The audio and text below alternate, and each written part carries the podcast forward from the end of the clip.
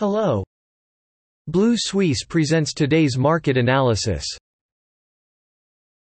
Capital Markets Overview European stocks hit a record closing high on Wednesday, rising for the sixth consecutive trading day. Upbeat corporate earnings helped conceal concerns that were soaring natural gas prices are increasing inflationary pressures. The Pan-European STOXX 600 index rose 0.2%, and the U.S. retail sales data released on Tuesday was better than expected, boosting the U.S. stock market. The latest data shows that the third quarter profits of STOXX 600 index constituent companies are expected to increase by 60.4% year-on-year to 103.6 billion euros, 117.2 billion US dollars. Last week's estimate for an increase of 60.7%. Travel and leisure stocks fell 1.7%, dragged down by the Swedish online game company Evolution. The German DAX index closed up 0.02%, the French CAC 40 index closed up 0.06%, and the British FTSE index closed down 0.49%. Major U.S. stock indexes closed lower on Wednesday.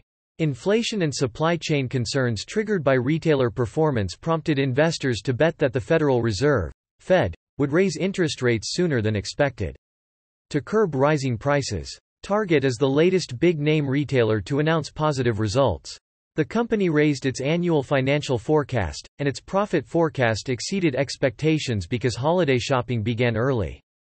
But the company's share price plunged 4.7%, following the decline of its peer Walmart.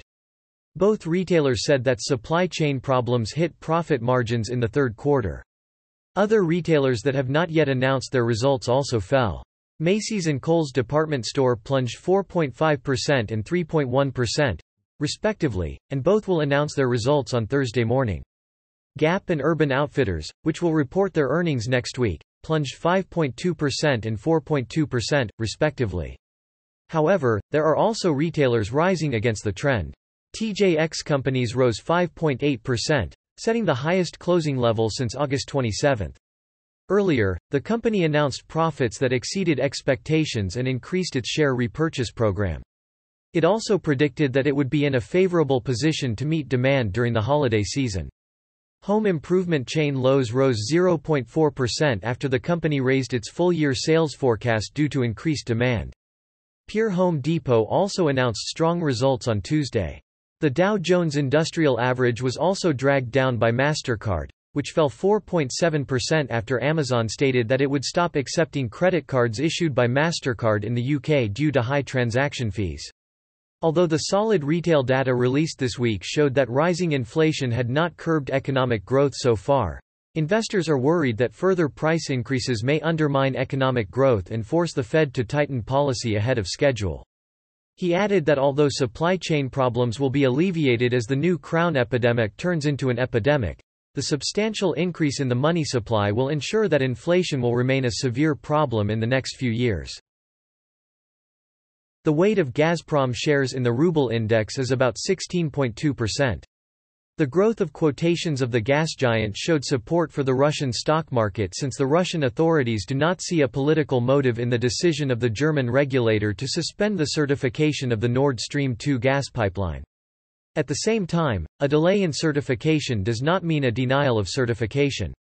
As a result, gas prices in Europe may resume their growth, and Gazprom will remain the beneficiary of this process. The consensus estimate of analysts surveyed by Bloomberg implies that on the horizon of 12 months, the upside potential for Gazprom shares is about 30%.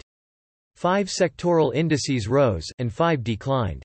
The transport sector fell 0.51% and became the outsider of the day, plus 3.4% in November. The IT sector grew by 0.8% and became the day's leader, plus 2% in November. Of the 43 shares of the Moscow Exchange Index, 24 rose in price, and 18 lost in value. Lukoil shares were unchanged from the previous day's closing levels. The dividend yield for 12 months is 4.7%. The index is trading at a ratio of 8.2 to profit for the past year and at a ratio of 6.8 to the forecasted profit of its member companies for the coming year.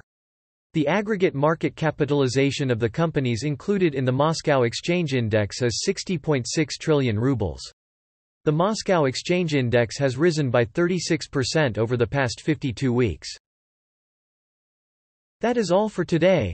Visit Blue Suisse website for more analysis for free. See you tomorrow.